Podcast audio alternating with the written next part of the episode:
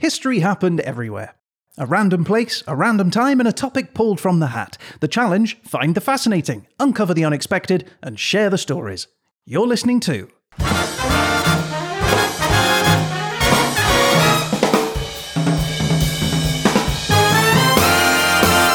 History happened everywhere.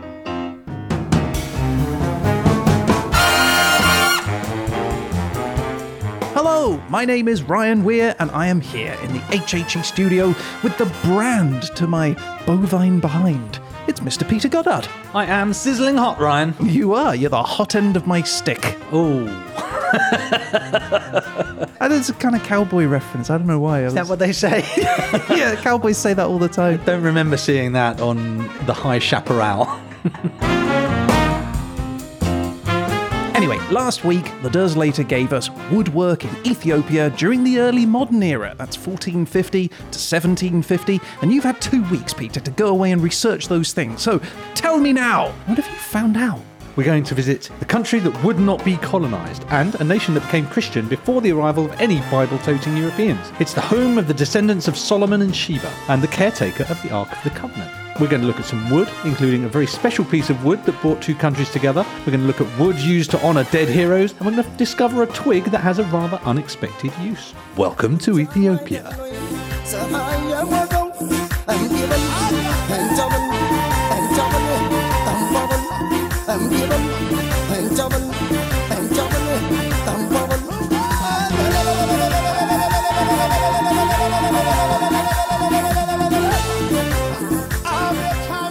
Why don't you tell me a little bit about Ethiopia? Let us begin with an Ethiopian proverb He who knows much does not speak much.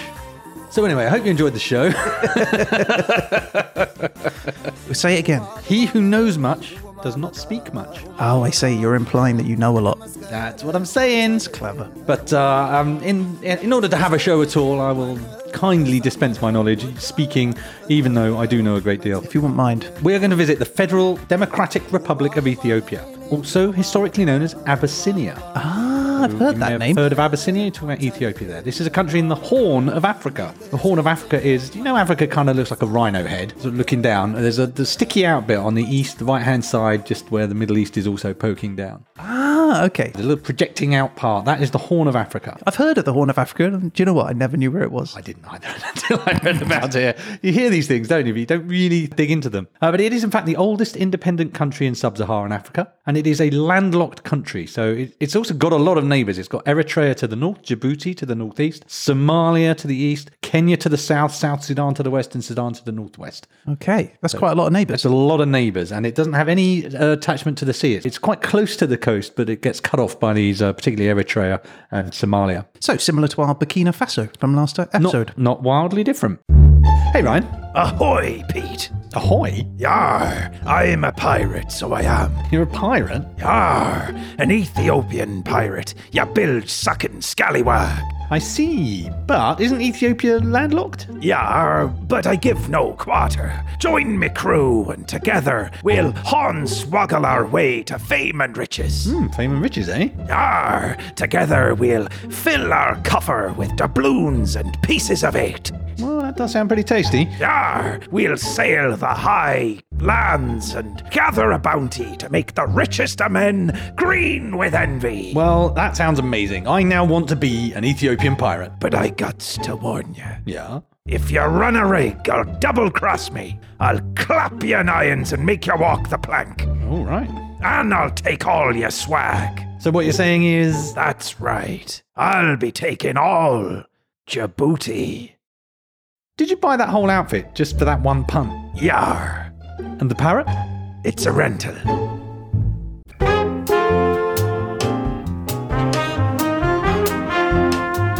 It's quite big. It's a total area of 1,100,000 square kilometres, or two times of France. That's actually big. That's bigger than I thought it would be. Yeah, 420,000 square miles if you be. prefer Two times imperial. the size of France. Two times of France. Amazing. And it's also unusually, we frequently had big countries that tended to be sparsely populated. Not Ethiopia, 123.5 million inhabitants. That's a lot. That's 40 million more than France. 12th most populous country in the world. In the world. Second most populous country in Africa after Nigeria. Well, good for them. Geographically Geographically, it's got highlands, a kind of mountainous area in the north, which is kind of where a lot of the seat of power was for a long time. We're going to be visiting that area. It's got a high central plateau that slopes down into some lowlands and a little bit of desert as well. In the media, it's probably the desert area that gets focused on most. Yeah, you, you, you image a lot of the images of Ethiopia came from, particularly in my generation, the 80s, where there was great famine, and so all the sort of live aid era was to help this drought and famine in Ethiopia. Yeah. But uh, there's much more to it than that, needless to say. And the other thing I like about it is, much like last week, we had Burkina Faso, and they had a capital which was lovely to say, Ouagadougou. Uh, well, they also have contributed to the capitals that are lovely to say, because the capital of Ethiopia is Addis Ababa. Addis Ababa. Addis Ababa. Ouagadougou. I did Google to see if ABBA had played Addis Ababa, but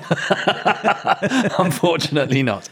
Um, uh, they have a flag, unsurprisingly. It's green, yellow, and red horizontal stripes, the kind of African colours we see very frequently. But in the middle, it's got the national emblem. This is a golden pentagram Okay. on a blue disc, and it's got kind of rays emitting from the pentagram as well. So it looks like a star, kind of a little bit. And supposedly, the star is Ethiopia's bright future, and the yellow rays, which are equidistant, represent the equality of all Ethiopians, regardless of creed and race and sex and religion. Nice. I love all these things where they put these hidden messages in. Yeah, it's quite interesting because the, the base flag, if you like, the green, yellow, red stripes, has been the flag of Ethiopia for a very long time. But there's been numerous changes of government, which we're going to discover. What they tend to do is to change the bit in the middle Oh, of the new flag, so they a little bit of consistency, a little bit of a rebrand, which is pretty smart. This new flag was adopted in 1996. Big flag probably encourages little changes to flags as well, so they can sell the new version of it. Exactly. They're like this, this season's kit, isn't it? It's the iPhone. It's the smartphone of the year. Like it just every year they just change it a little bit. uh, would you like to hear a little national anthem? I would. What, do you want me to play it? Oh yes, please. Okay. I'm not going to sing it if that's what you're after. Well, I don't know. Maybe get a flute out or something. I like its cheeriness. Oh yeah. It's got energy. It's got passion. bit of vim, bit of pep. So this is officially called March Forward, Dear Mother Ethiopia. So this is us marching forwards into a bright future, hopefully. Heck yes.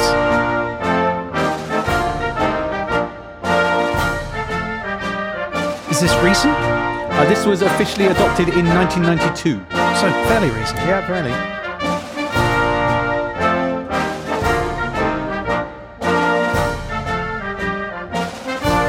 Climax!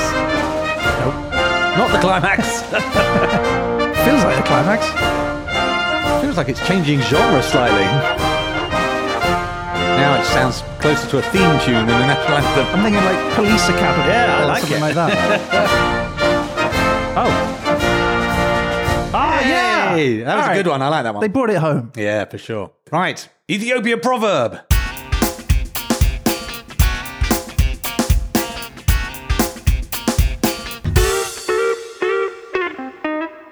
Pride cannot replace a dinner. Yeah. Yeah, yeah, yeah. Fair. Let's talk about the economy. Ethiopia is a transition economy. That means it's moving from a Wait, wait, wait. Have I just got to sit there and think about what that means? Well, I think it's obvious what it means. Pride's all very well, but you won't put food on the table. Yeah, my brain works slower than you. I have to think those things through.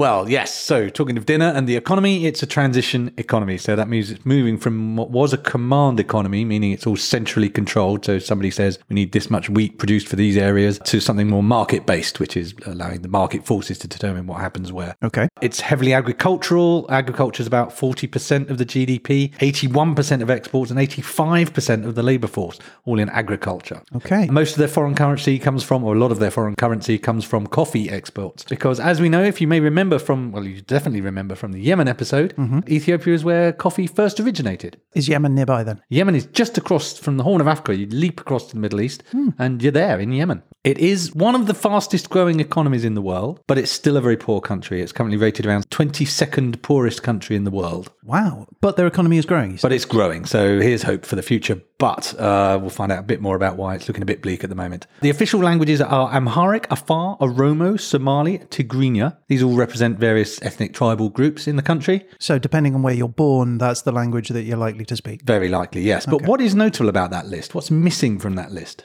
English? a European language. So most Right. of the time when we come across uh, ex-colonial places, they have English, French, whatever might be That's the true. colonial tongue. Yeah. Well, they don't have an official language from a European nation because, oh, partly because this is one of those rare African countries that was never colonized by European power. That's amazing. The only other one, and this slightly depends on your definitions, you could say Ethiopia is the only one, but Liberia is the only other one that was never colonized. Just those two Yeah. out of the whole of Africa. Yeah.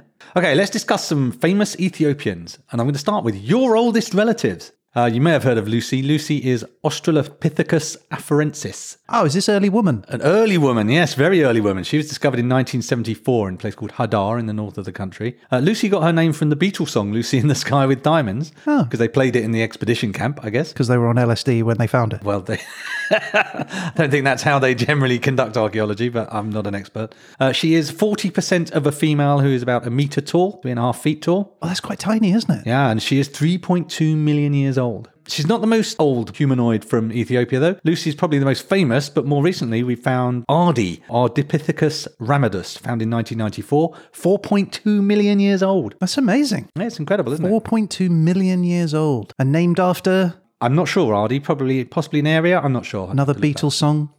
Ardi. Hardy. I'm thinking, Ardi. I want a party. Fight for your right to Ardi. There's definitely a Beatles song. okay, we'll edit one in later. help. I need some somebody, not just any Artie. You know I need someone help. When I was younger, so much younger than today, I never needed any artist help in any way. More recently, though, famous Ethiopians. I'm going to start with uh, one you're sure to have heard of Haile Selassie.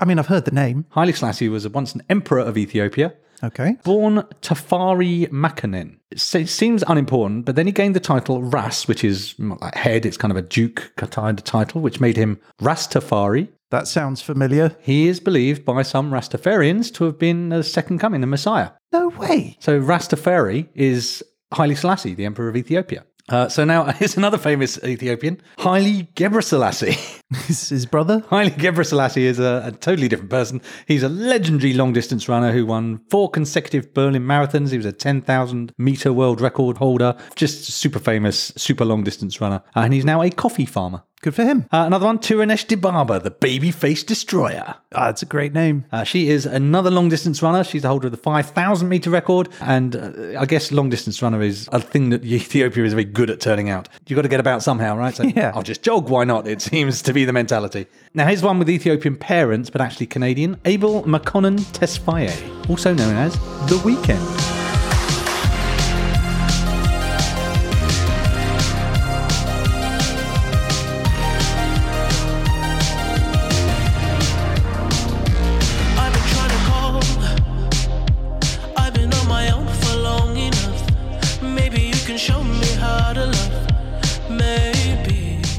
Finally, not a person but a thing, the Ark of the Covenant. Don't look at it. Shut your eyes, Mary, and don't look at it no matter what happens.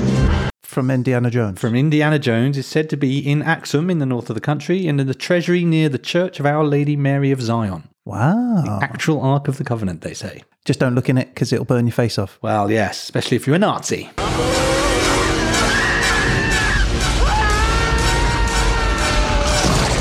Also, don't be a Nazi. This was a public service announcement.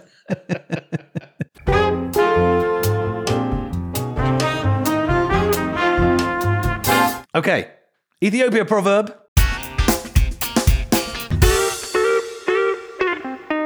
A home cannot be built for the rainy season that has passed.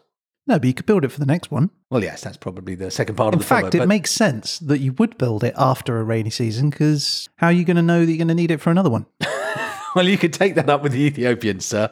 I think they would say you should have done it before the first rainy season because Yeah. everyone told you. But no, you had to go swanning around. That's a chicken and egg situation, as far as I'm concerned. you can't build one in anticipation of rain. Otherwise, you're building a house for rain, for an earthquake, for everything. That's a lot of time and effort spent. okay, well, you you go put them right. Meanwhile, I'll ask you a much easier question. What is the date, Ryan? Uh, today, Today. Today, Peter, the date is Thursday, 8th of September. What year? A year? What year? This is like being in those movies where someone's like, What year is it? Who's the president? Uh, the year is 2022. Incorrect. It is clearly the 3rd of Pagume 2014. Oh, yeah. Did I say 2022? Obviously, I meant the 3rd of Pagume. So this is because the Ethiopians have a different calendar to us, right? They have a year that's 13 months long, 12 months of 30 days each, and the last is either five or six days. So a really short 13th month. And that one is actually Pagume. That's what we're in at the moment, the very short month of five or six days. But they also differ on when they thought Jesus was born. So they start zero at the birth of Jesus from a, based on a different calculation. So they're seven to eight years behind our calendar. 있습니다. How does this work in an international world? I think, probably practically speaking, they use Greenwich Mean Time, as does most of the rest of the world. But locally, they have their own way of expressing the year. And that's all of those different ethnic groups we were talking about? well, it's called the Ge'ez calendar, which is kind of Ge'ez. We'll talk about it a little bit in a minute. It's kind of like the Latin of Ethiopia. So it's a language that isn't spoken, but it's kind of the, a formal liturgical language used in churches. So I would guess probably yes, but I don't know what on a day to day basis who's using what, and maybe they've all converted to this calendar. But nevertheless, you could easily say there's an eight years difference, which gives me, of course, eight years of wiggle room on my time, which unfortunately was no help at all. Uh, Ethiopia is also the home of Tej. Tej? Tej. Love Tej. you love Tej? Well, let's find out if you love Tej. Tej is a honey wine, a bit like mead, brewed and consumed in Ethiopia and in Eritrea, which is next door. Thought to be one of the oldest alcohol beverages ever produced. A lot of people make it at home. It's made of honey, water, and a shrub, little twigs basically, called gesho. Gesho. I guess it's consumed in social events, festivals, weddings, religious events, stuff like that, and it's considered the national drink of Ethiopia. Well, it sounds delicious. I like all of those things. It sounds good, The weird it? shrub thing, which I've Twigs. never had. mystery twigs you don't know. Okay. It's often served in a kind of cool looking bottle which is like a looks like an alchemist's bottle like a bulbous bottom and a thin neck. All right. I like that. awesome. And prior to the 1900s it was only consumed by the king and others in his presence and only royal houses could make it. Honey was actually a form of tax so you'd rent your land with honey. So honey was kind of associated with the ruling classes. But in the modern age povos like us can can drink tej. It's okay it's actually quite hard to find. I googled it, tried to find it on the internet, thought it'd be dead easy. Not at all. I had to call around several restaurants in London. Finally found one, Harar restaurant in Vauxhall in South London, Oh, nice. and they make it themselves. They make their They own. make their own, and I've got Wow. some today. so if you'll bear with me, Fantastic. Fetch the Tej. I want to pretend that I'm a king. Bring me my Tej.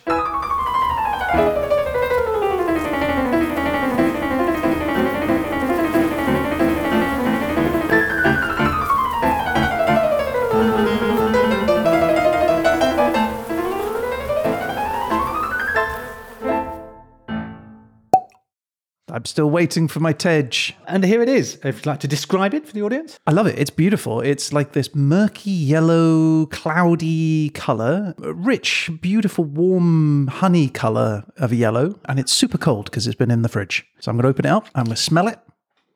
It's quite, yeah, I don't, I, I don't know how to place that. It's kind of earthy. So I asked the lady whether there was any particular way to drink or method or ritual involved, and she said you just drink it like wine. So I guess we just drink it like wine. Right, well, I can do that. Cheers. Cheers. Here's to Ethiopia. Oh, that's sweet. It's really sweet. I like that. Like a cool lemonade drink. It is refreshing, isn't it? Hmm. The lady did say, don't mix it with other drinks or you'll go mad. Wait, what? I think proverbially mad rather than actually mad, but I think uh, it's best left untainted. so no Tej punch bowl. Tej- yeah, exactly. Vodka and Tej or whatever you might go for. I don't know. I mean, on its own, that already sounds like a bad idea. I like it. so there it is. Tej, delicious Tej. Thank you, Ethiopia. I really like the Tej. Thanks, Ethiopia.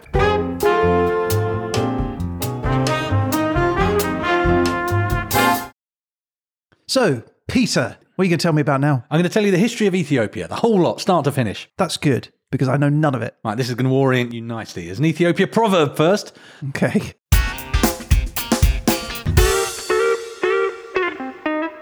Life has no meaning for one without a home. All right. As per usual, you're going to need to walk me through that one slower. Home, home is everything. Home life makes life worth living. Without that, there's nothing. Okay, I approve that one. That's signed off. You can let them know. So Ethiopia could be called the starter home of early man. So we talked about Lucy and Ardi, the super early fossils that were found. Yep. Um, but Ethiopia is also considered one of the earliest sites of the emergence of anatomically modern humans. But they found some the, something called the Omo remains, the oldest fossil finds dating to 200,000 years ago, the Middle Paleolithic. So actually a solid early man. This is more or less where early man gets going. Really, this is where it all sort of started. So the, so they think at the moment. That's amazing, isn't it? Like to be able to pinpoint it down to one specific country. Yeah, absolutely. Time passes, early man does his thing. The 10th century BC, though, sees the rise of a kingdom. Dumped. Sorry, what? It's dumped. It's spelled. I, had to Google this to pronounce it. D apostrophe M T. Dumped. Dumped.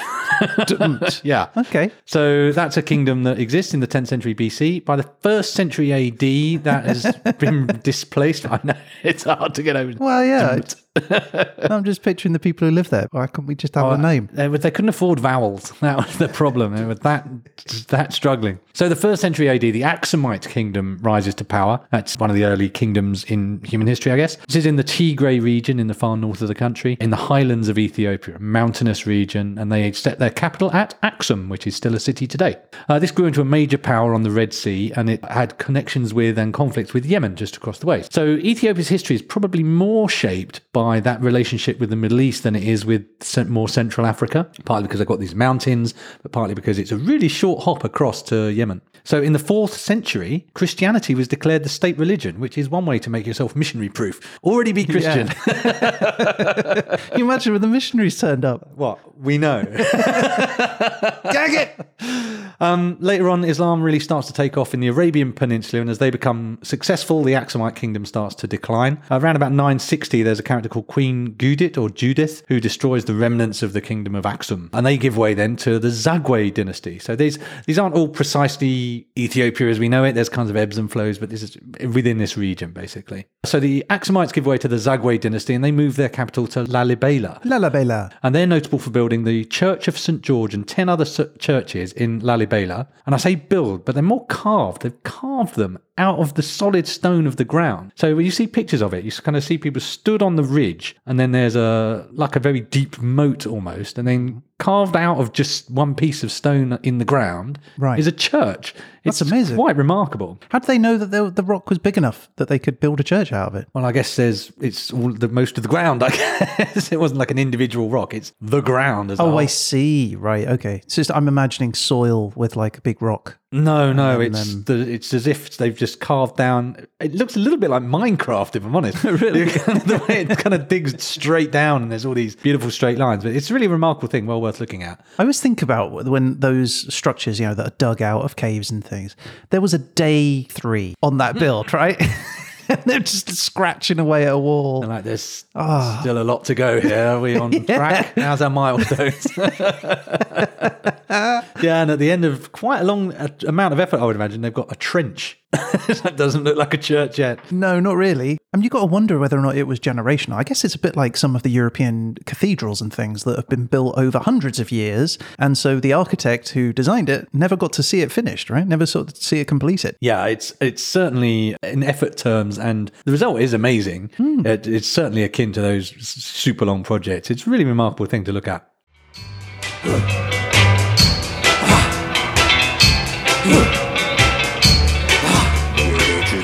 That's the sound of the men working on the rock church. That's the sound of the men working on the rock church. Oi, you two, stop singing and get back to work. Okay.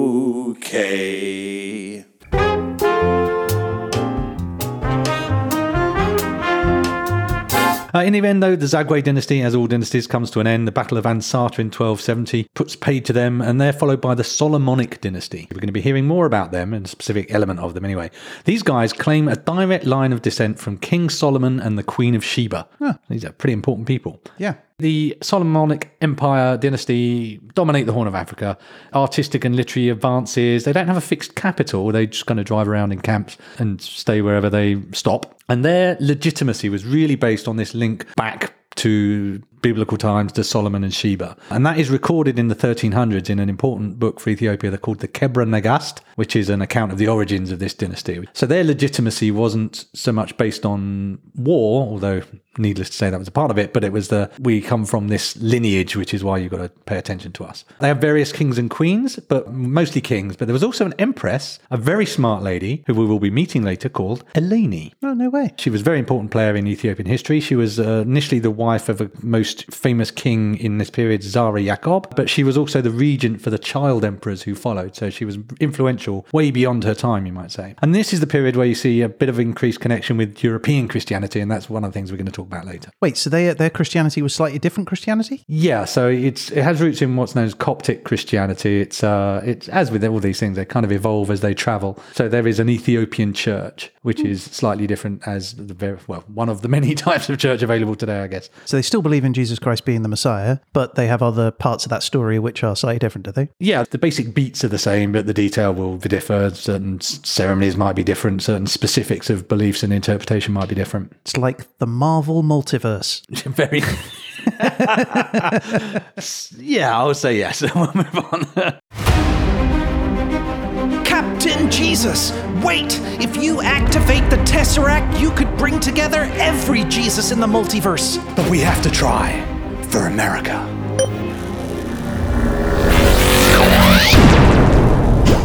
What? What happened? Are you? I'm Captain Jesus. I activated the Tesseract, which brought you here. Ah, the old multiverse, eh? Well, I'm Iron Jesus, billionaire playboy messiah. I developed an anti gravity suit, laser blasted the Romans, and saved the chosen people with my inventions and dry wit. Who are you? I'm your friendly neighborhood spider Jesus. I stuck myself to the cross and just hung around up there until everyone got bored and went home. And you are? Jesus Strange, Savior Supreme, Master of the Mystic Arts. I turn water into wine. Hulk Jesus bless! Hi guys,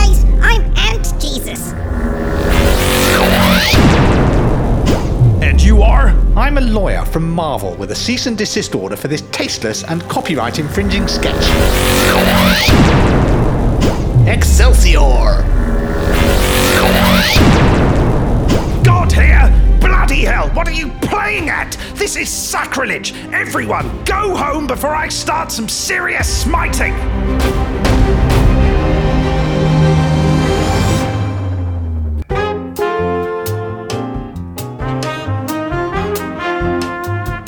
So now we're into 1528 to 1540, the Adal Sultanate. This is a Muslim kingdom to the south that starts a war with the Ethiopian Empire of the Solomon guys. Just hugely damaging, devastates them basically. And then there's just an ebb and flow of kingdoms in the area and various people moving around in a sequence known as the Oromo migrations. These are the Oromo people who kind of roam about. Is that because they were nomads, or is this because of. This just seems to be a general migration of the people filling in space where it's available. Okay. Then there's another period of the rule by the same line of people that were as the Solomonics, and this uh, is where they settle a new capital in a place called Gondar. That's their third permanent capital. That's, so there's Axum, Lalibela, and Gondar, and all of these are in a relatively small stretch of area up in the north in the highlands of Ethiopia.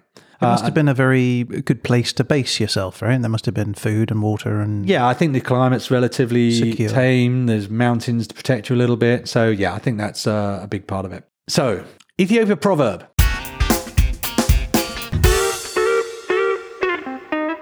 It is foolish to start a fire just to see the flames. I mean, I guess.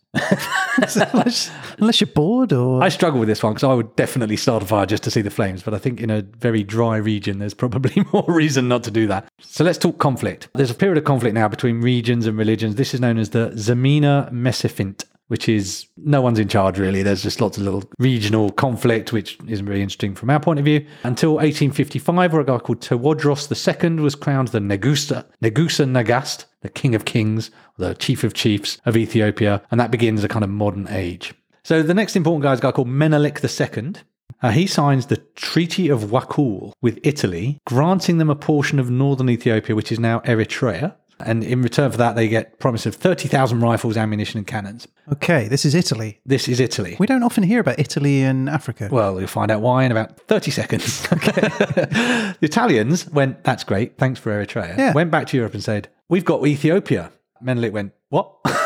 no, you haven't. That's not what this says at all in the Ama- Amharic version, the translation I have. So there was a little bit of a disagreement about whether Italy owned Ethiopia or not as a result of this treaty, resulting in 1896, a war with Italy. Right. Italy was getting a little bit of Roman flashback there, I think. I think they Just were, yeah. overstretch. Well, the war with Italy doesn't end well for Italy, and in a reversal of fortune, given 99 times out of 100 we see African nations kind of getting hurt bad by Europeans arriving, the Italians lose at the Battle of Adwa. Wow. 18,000 Italians with some artillery were admittedly up against somewhere between 73 and 120,000 Ethiopians. Wow, that's a lot of people. They pushed it all up the beach, to put it that way. and this was 18 when? This was 1896. So we're talking horses and cutlasses and Some artillery, cannon. Yeah, a little bit of cannon. Yeah. Okay. But this is uh, one of the key moments of not getting colonized, right? They win, Italy goes home, and Menelik expands Ethiopia into roughly the borders that we know today. 1930s our next key point, Rastafari Makonnen, also known as Haile Selassie's crowned emperor, and he starts to really modernize the nation. His idea is to make the I don't know if you know, Peter, but actually he's perhaps the originator of the Rastafarian movement. Oh, really? Oh, yeah. that's fascinating. I. I heard that somewhere. somewhere.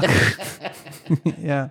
So he starts to modernize the nation, but he has a problem. In 1935, in the lead up to the Second World War, Italy evades again. Wait, what? They actually invade this time. They invade and occupy Ethiopia. So they they lost and they thought, you know what, we can't have this. We've got to go back. We've got So this was round two. 35, right? They're in the revving up. They've revving up for the big one, really. Hmm. So famously, Haile Selassie goes to the League of Nations and really eloquently pleads for aid in resisting this illegal invasion by the Italians, where I think they used mustard gas as well. So it was a, atrocities as well. Famously makes his impassioned speech for assistance. And equally famously, he gets no assistance whatsoever and he goes into exile. But Italy go on to lose in World War II, so or change sides if you'd rather. And so Haile Selassie gets to go home, and he goes on to rule Ethiopia until 1974. So yeah, Haile Selassie goes home. He rules until 1974. In 1974, a council of soldiers known as the Derg, which sounds a little bit like a sci-fi space Yeah. race, but Dirk from Candor. exactly. Drinking their tenge. Well, they seize power and they start a period of communist rule that lasts until 1991. In that time, they're supported by Cuba and the Soviet Union, particularly, unsurprisingly. 1991, hmm. that period with the fall of communism obviously affects them. They, a new government is established. It's the Transitional Government of Ethiopia. At this time, Eritrea elects to become independent from Ethiopia. And it is ruled by a governing coalition of four parties representing different ethnic groups. It's dominated by the Tigray People's Liberation Front. This was a stable government, but not great on the human rights side of life. Change comes over time. I'm not exactly sure when the change came, but a notable period is 2018. There's a prime minister called Abiy Ahmed was elected. He stops the war with Eritrea because after Eritrea became independent, Ethiopia just warred with them, basically. But he also wanted to change the system of government. So there's four governing bodies from different ethnic groups he wants to change. And some of some of the people saw this as an attempt to centralize power and remove it from the regions. So a lot of people didn't like that, particularly the Tigrayan people, the northern Tigray region. And it starts an ongoing, to this day still going on, civil conflict. There's now ethnic clashes going on. And the country's not in a great place at the moment. There's basically civil war, but on top of that, ethnic clashes in different areas between different groups on top of it. And on top of that, if that wasn't hard enough, the last four years, very little rainfall. Now, drought is looking like a very real risk. So we could be looking at a significant crisis in the area in the near future, possibly reminiscent of what we saw in the 80s. So a bit of a bleak ending again, I'm afraid. But let's not forget, it is one of the fastest growing economies. So maybe good sense will prevail and the people of Ethiopia can look forward to a brighter future. Because Ethiopia proverb. No one can know what the new day will bring. I like that one. Because no one can. Exactly.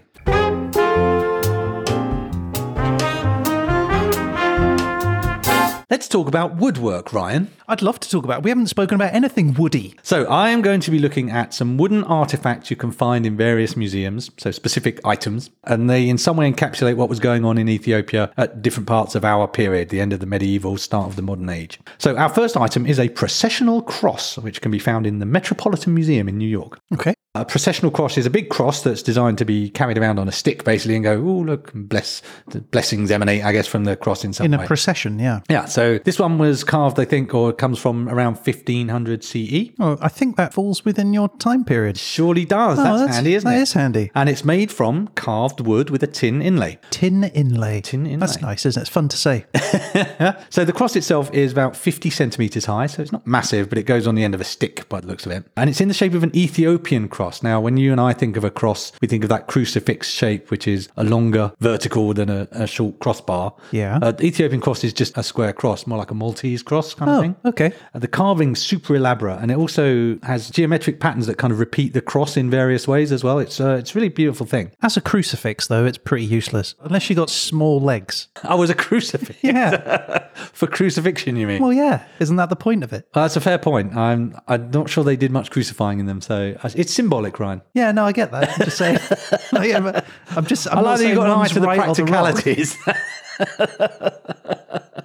I'm just saying. Like, as if I knelt down on it, then that would be fine. But that kind of defeats the Well, you're a tall guy too, so you'd just be stood there going, "Well, this is going to take ages." Uh, also, there's a foliage effect believed to represent the tree of paradise, uh, kind of bound in with the various geometric patterns. Is that like the Garden of Eden, Tree of Paradise? Yeah. And at the base of the cross, there's a little square, a sort of square that's thought to represent the tablet. The tablet is a kind of tabernacle. It's kind of a replica of the Ark of the Covenant. Side note, my favourite word ever. Tabernacle. Yeah, I love it. That's it. a great word. Isn't Yeah. It? And you can find a tablet in every Ethiopian church. It's kept in the holiest part of the church, and it's super sacred, and it's only taken out on very special occasions. So it's a very precious thing. And this particular item comes from a place called Gunda Gunde Monastery, which is a really remote place in the highlands of Ethiopia in Tigray, again in the far north. And this is a monastery that's really remote. It's very famous for its collection of manuscripts. Okay. There's a very good reason why it's come from there in particular. As you're going to find out after I've explained a bit more about this period to you. Okay, so I've chosen this item because it reflects the importance of Christianity in Ethiopian history. Uh, and as we enter the 1450s, we are in the Solomonic dynasty, the people who claim descent from King Solomon and the Queen of Sheba. So, one of the things this family, this dynasty did was, as a demonstration of their power, when they expanded their territory, they would tend to build a monastery or a church as a projection of that power. And one of the things they did with that was it was very richly decorated with gems and metalwork on the walls, but also they had a kind of a, a look at my fancy stuff from abroad kind of thing. So they had a quite a big desire for foreign things, particularly relics, you know, saints, bits of saints and whatnot. And all these show that, as with anyone who has their on display from things from their travels, it's a kind of a look at what I've done and look how great I am. Snow globes. Snow globes, exactly. So snow globes, but like fingers in boxes and the like. so there's a book by Verena Krebs, who's uh, an academic, and she wrote a book called snappy title Medieval Ethiopian Kingship, Craft and Diplomacy with Latin Europe. I read this book. Uh, it talks about the relationships with the Christian West, and there's a kind of enduring narrative that says that Ethiopia contacted the West for guns and technology, basically. And she says that's not actually true. What they mostly wanted, when she when you read their letters, is cloth, carpenters, craftsmen, and religious icons. They actually just want religious items, actually much more than guns and ammo. Uh, so I'm going to tell you about one of these missions they made to Europe to and the outcome of it, which was quite interesting. I'm excited to hear. All right. So in 1508, Ethiopia had previously received emissaries from Portugal seeking an alliance. And the reason for that was they had a belief in Western Europe in a guy called Prester John. Can I just say, at this point in time, you shouldn't be trusting the Portuguese. This is what I've learned. I know they will tend to appear at the most inopportune moments, but we'll uh, we'll see how this goes. So this guy Prester John was supposedly a powerful Christian ruler to be found in the Orient, in inverted commas, so over there in Mystery Land, amongst the pagans. Supposedly a powerful Christian force who ultimately in the 12th century, this rumors of this guy starting in the 12th century, so a couple of centuries before, was supposed to ultimately, if you start crusading, this guy's going to come from the east too because he's super powerful and he's uh, going to fight for Christianity. So he was originally thought to be in Asia somewhere, India, possibly China, who knows. Uh, and gradually over time they go, well, there's no, there's no over there. So then a couple of centuries later, eyes turn to Ethiopia. Look, here's a Christian country that's outside of Europe. It's beyond Egypt, which is Islamic. It's in sort of surrounded by Islamic countries. So they go, oh, right, this must be this mystery land of Prester John. Why nobody is saying Prester John's been living for an awfully long time at this point, I don't know. But this, this legend of this king across the water is uh, quite enduring in Western Christianity.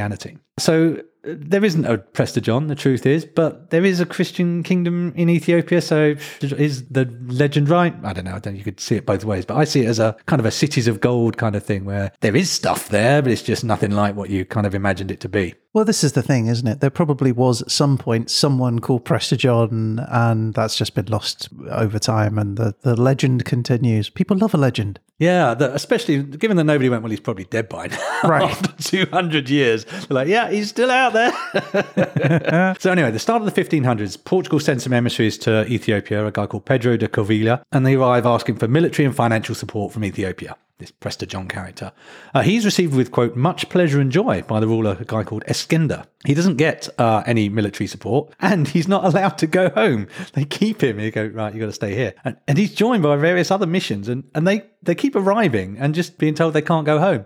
So Okay. they, this community of, of people who are supposed to be coming to pick up support just starts to develop in Ethiopia Because they're not allowed to leave. because they're not allowed to leave. So they seem to be living quite comfortably. Seem not happy, happy, but certainly living decent lives. Drinking a lot of Tej. I guess so. I mean, uh, they've got to do something while you're stuck. So initially, it's a bit of a one-way traffic. But then there's we did talk about Eleni, who was this empress, an influential figure. Eskender was someone who'd actually sidelined her. Eleni was a couple of generations before Eskender. She'd married Zara Jacob and was the empress whilst he was the great emperor. She was then the next emperor declared her queen mother, reflecting her continued influence. But then it's Eskender's turn, and he's not big on Eleni. He sidelines her Understandable. big mistake. Don't sideline Eleni because she then coordinates a coup and Eskender is killed.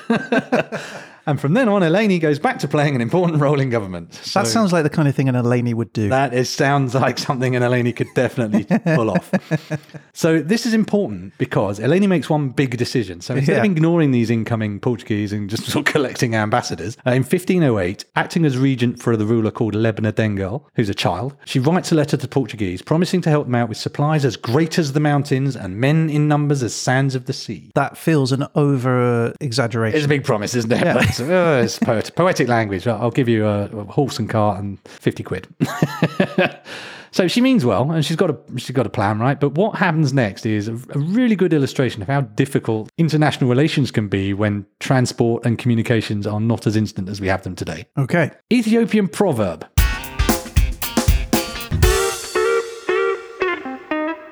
Restless feet may lead you into a snake pit. I mean, in the sense that if you just keep walking, you might fall into a snake pit. Yeah, and uh, just traveling around could cause you problems. So let's talk travel. I like what you're doing, by the way, taking these things in. They've all got like some sort of link. Don't think it's not going unnoticed. Nice. Yeah. so Eleni appoints an ambassador, a courtier called Matthias, who's an Armenian who's in the Solomonic court. I guess Cool. there's an international community here. Why not? So now she wants to put some wood to work. Uh huh. See what I did there? Because she gives him a piece of the one true cross to serve as a gift to the Portuguese to show her true intent. So she had a piece of the cross that Christ was crucified on. Yeah, yeah. And she gave it to this guy. She did. It's very likely to be well, well received, possibly because it was kept in a box of pure gold. Wow. I'm like, yeah, can I just don't chuck the box away? yeah. so Mateus and some companions set out. They, they set out disguised as traders. So traveling as an ambassador wasn't a matter of wafting your diplomatic community around. They had to sort of smuggle themselves out. Because of bandits and stuff? Ah, yes, and also you're traveling through Islamic countries as well, so you're probably not necessarily well received. So they travelled weirdly to Portugal via Goa, and and I haven't got the details of it, but it takes them five years to get- to get to the Portuguese court. That feels too long. That's a really long time. that isn't it? feels too long. I mean, I mean, you missed a connection. I don't know what's gone wrong here, but five years. But it doesn't matter. It doesn't matter because they get there, right? King Manuel I of Portugal writes to Pope Leo X that he was expecting, quote, an ambassador from Prester John, the most powerful lord of Christians. February 1514, these guys arrive. There's three days of celebrations because it's been five years. Yeah. Three days, right? And then finally, Matthias and his pal, this guy called Jacob, is uh, allowed to deliver the letter from Eleni. Question Yes. How did they know they were still alive? Yeah, I know. I, I wondered this because there's another element later where they put out a print pamphlet about how they're doing. I'm like, how did you know that? I, Right. I genuinely don't Because know. if I that's the case, then just send a letter from Eleni via that, that guy. method. yeah, I, I don't know what the answer is, Yeah. to be honest with you. But anyway, so they, they arrive, the letter arrives. I'm going to help you. Brilliant. Manuel goes, brilliant. I'm going to give you some stuff back. Take these gifts back to Eleni and I'll Oh. wait for my millions of men, right? And they were like, come on, we've just got it. I know, right? well, no, they, they have a little bit of time because Manuel puts a shopping list together. It includes gilded tables, velvet upholstered chairs, golden armor, fabrics, cloaks, curtains, tapestries, silk, jewelry, illuminated books, two full organs. Okay, wait, wait, wait, wait. Go back. Illuminated books. Illuminated books, as in illuminated with pictures. Ah. They don't light up, they're not lamps. Just imagine like opening the book up and you know gold. I want one of if there's enough gold leaf, you might get a bit of that. Yeah, that sounds awesome. But yeah, two full organs. Wait, they've got to carry this back. They've got to take this all back. Uh, Also, she'd asked for craftsmen. They send some painters, organists for the organs, presumably, and a printer, not a Hewlett Packard, an actual printer Yeah. person, to respond to her request for craftsmen. So, also notably, not lots of weapons or instruments of death. So meanwhile, she sent this letter. They've disappeared and gone Five for years. five years. But no, because it's six years. It takes a year just to put the cargo together. So and then they get get back as well. So it's been nearly a decade. Well, I'm glad you say that because they set out to return on the 7th of April 1515 with an armada and fleet of 24 sail. So a lot of people. That's a right? cool. That's a cool day. Imagine being there at the port when they were all leaving. Right, and there's an embassy of more than a dozen men. So there's problems on the journey back. It takes them six years to Oh, get come back to. Ethiopia. Ship's log, 12th of March, 1517. The journey is long and arduous. A thousand days have passed since we left port in Lisbon for the dark continent and the court of Prester John. What little joy I felt in my heart for the adventure has long since evaporated with each desperately slow day. The first mate insists on inquiring at half minute intervals our prospect of arrival. His voice echoes in my mind even now. Are we nearly there yet? Are we nearly there yet? Are we nearly there yet? Master Rodrigo does his part to entertain the crew with his game of I Spy with my little eye, but long ago did O for ocean and B for boat afford any relief from the accursed boredom. It's almost enough to make me rude that both organists were tossed overboard long since, as each in their turn confessed the only tune they were capable of was Old MacDonald Had a Farm, E-I, E-I, O. And the cargo fares little better. The fine velvet seats have long since lost their lustre through repeated use for musical chairs, and trading the linens for a swingball set was, perhaps, an error on my part. Nobody likes the swingball. Nonetheless, I must maintain a happy aspect and appear jolly before my crew at dinner, despite the dwindling stock of rations. I wonder, will it be fish again? It will. It most certainly will. Come.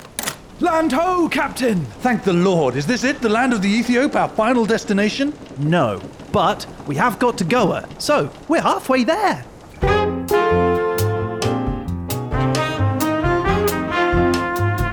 This is ridiculous. They had a little port or something that they were like, look, let's just, we can hang out here for a couple of years. You have to sus- suspect some shenanigans, don't you? But not least because something you're going to find out in a second. So they land in 1520. Hooray! They're back in Ethiopia, and then the, all they've got to do is get from the landing port to the And everyone's like, who to are the you? court. Well, as it happens, Mateus, the ambassador who originally went out and has now come back, on the first stop after they landed, dies. right. so he never makes it back to court. Well, yeah, there was a risk of that, isn't there, over like 12 years worth of travel? That close, though. So, okay, never mind. They keep going, and then they arrive in the court of Lebna Dengel, who is now an adult. Remember, Eleni was acting as regent. He was a child. He's now an adult. He doesn't like the way Eleni did things. He, in fact, says, No, I didn't send Mateus to Portugal. I don't know what you're talking about. No. he claims he's gone without his permission. He declines to even meet with the ambassador for several days after his 10 years of journeying. Finally, he gives the ambassador a short interview where he declares the gifts, quote, disappointing. I mean, to be fair, they were new when he left, and they were five years old when he got there. Well, it was worse than that. They were also a fraction of what they started out with because a bunch of it broke, got nicked, Sold. misappropriated on the way. yeah, right. So yeah, I guess what was left was indeed quite disappointing, and it wasn't brilliant on the Portuguese side either, because apparently fistfights would tend to break out between the ambassador and his deputy. so yeah, right. So there, there they are. They stay there for six years, uh, during which the Portuguese king Manuel I also dies. So now they're representing someone they don't even know who it is because it's a new king and they're quite a long way from home. So after six years, they, they just go home. So, so uh, in a sense, it's progress. They've been allowed to go home, which is the first. What did they achieve? Nothing. What actually came out of 15 years essentially of diplomatic efforts, travel back and forth, linking Europe up with the great, albeit not real, Prester John? Basically nothing.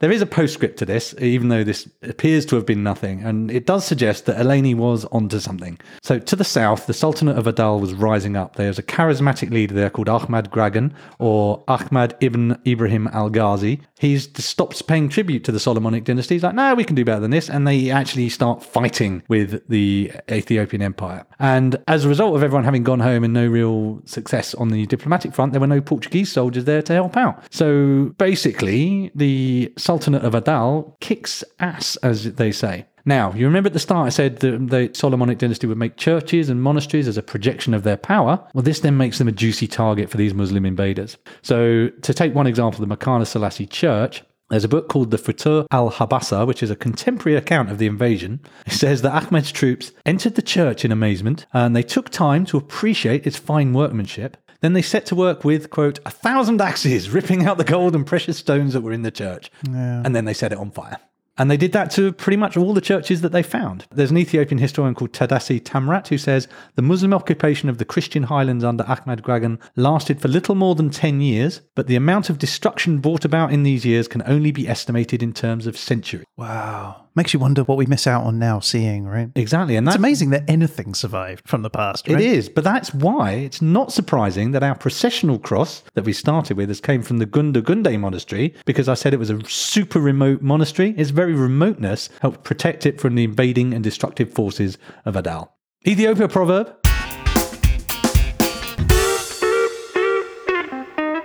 Hardships do not come to those that are prepared. Or, to put it another way, should have listened to Eleni and had some Portuguese troops to hand.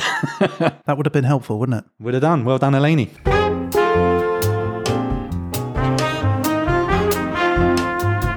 I'm very drunk on Tej, by the way.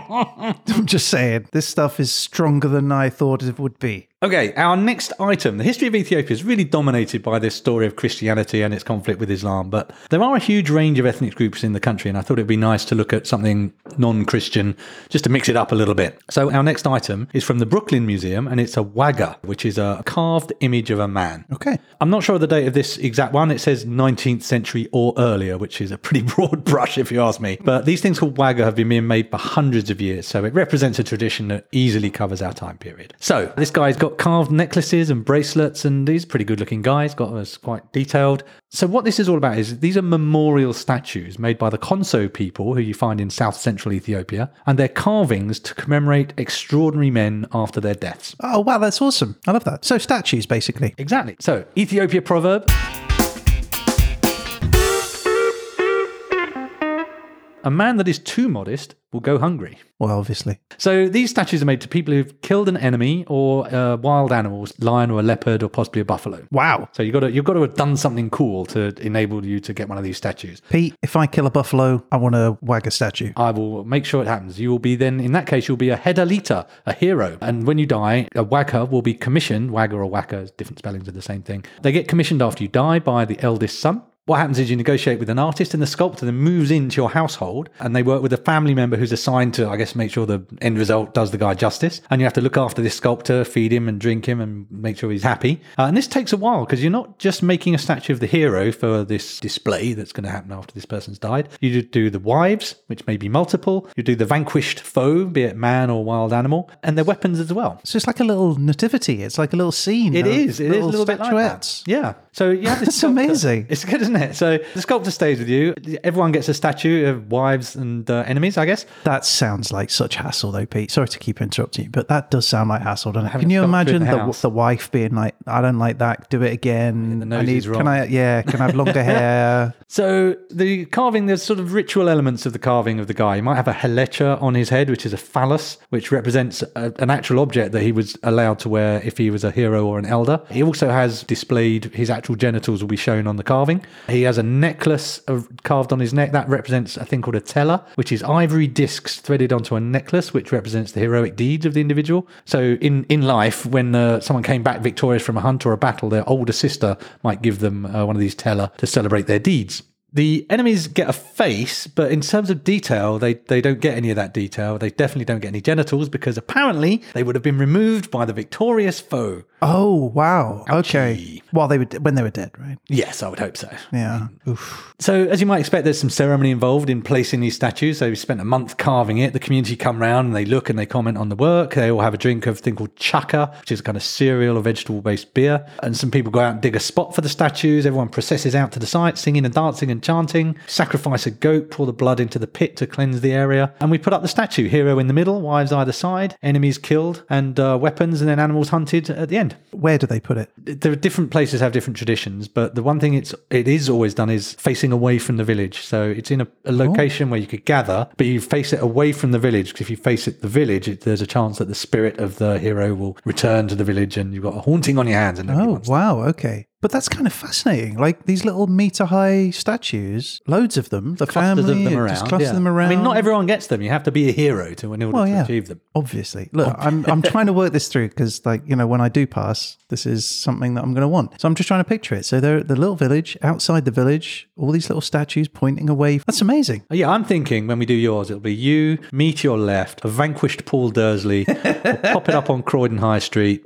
People, will, every time they go past, they'll go, "Oh, do you remember history happened everywhere? Those guys were heroes." Ethiopia proverb. A good name is better than a good perfume. Yeah, that's true. Yeah. Is that a d- d- moment? Uh, well, that was for me. All right.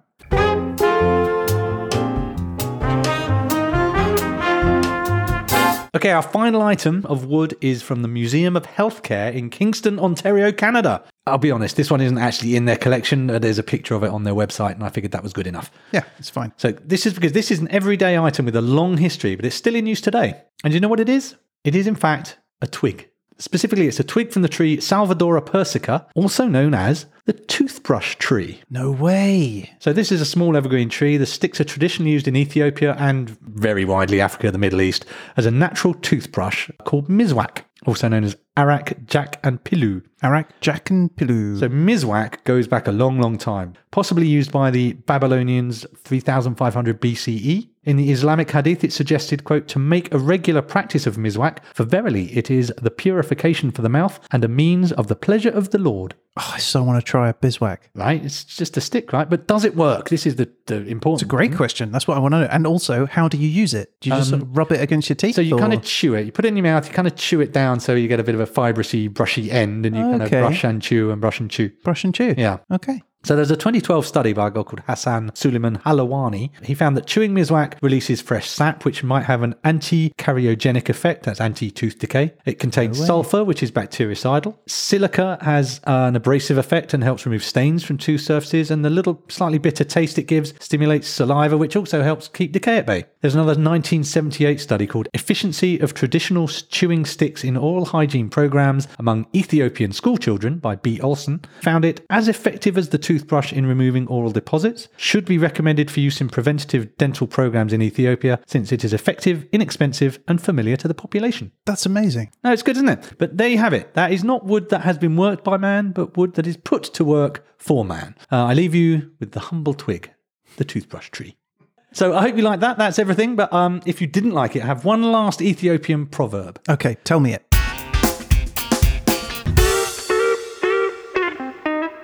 Do not blame God for creating the tiger. Just thank him for not giving it wings. yeah, that's really true. Can you imagine a tiger with wings? That would be something, right? so if you didn't like the episode, be grateful it wasn't worse.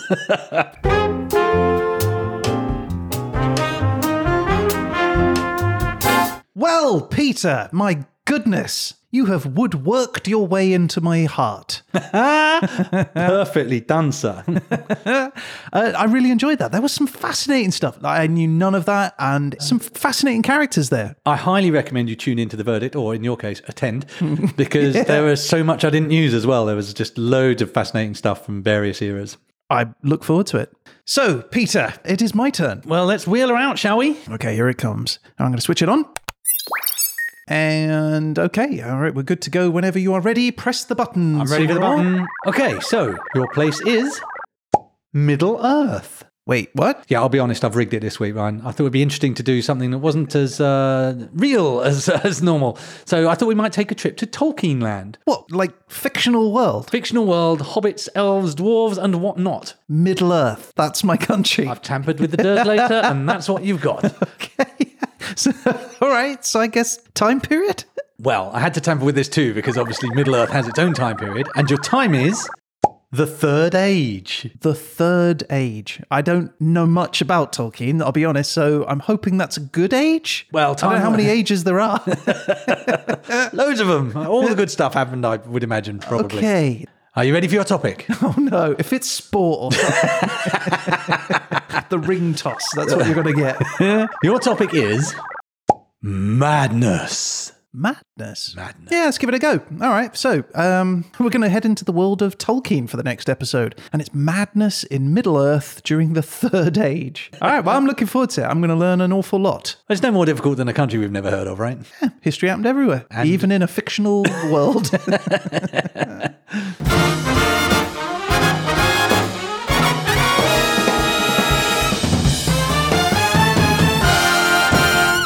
Okay, so well, look, that is the show for this week. So thank you all for listening. If you'd like to get in touch about any of the things that we've talked about on this show or just to say hello, you can reach out to us through our website at hhepodcast.com or by email at peteandryan at hhepodcast.com. We would love to hear from you, and you never know, you might end up featured, named on a future show. That's right. And if you're on TikTok, Instagram, Facebook, or Twitter, you can find us at HHE Podcast. Subscribe to those, you'll get an alert every time we post one of our one minute animated HHE bites. And we're going to be back again soon with The verdict. But until then, a huge thanks to Peter Goddard. Thank you, Ryan Weir. And that's it. I guess all that's left to say is You've been listening to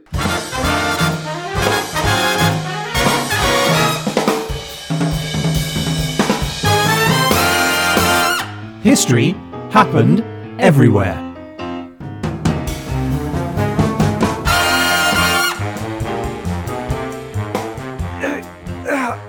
Hey, Pete! Hey, Ryan. Uh, can you help me with this box? Oh, yeah, sure. Ooh, this is heavy. What have you got in here?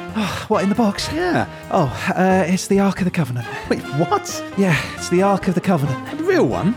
Yeah. Why have you got that? Well, I want to open it and see what's inside. But that's super dangerous. Haven't you even seen Indiana Jones? Yeah, of course. You saw what it did to the Nazis? Yeah, it melted their faces off. Right. But we're not Nazis, are we? Sure. So we'll be fine. Ryan, wait, don't open it. Come on, it'll be fine. Ryan, no, stop. Don't, don't.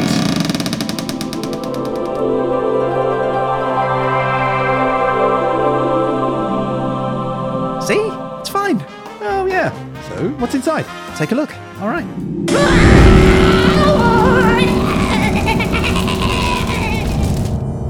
Huh. I guess Pete was a Nazi. I'm not a Nazi. Also, don't be a Nazi.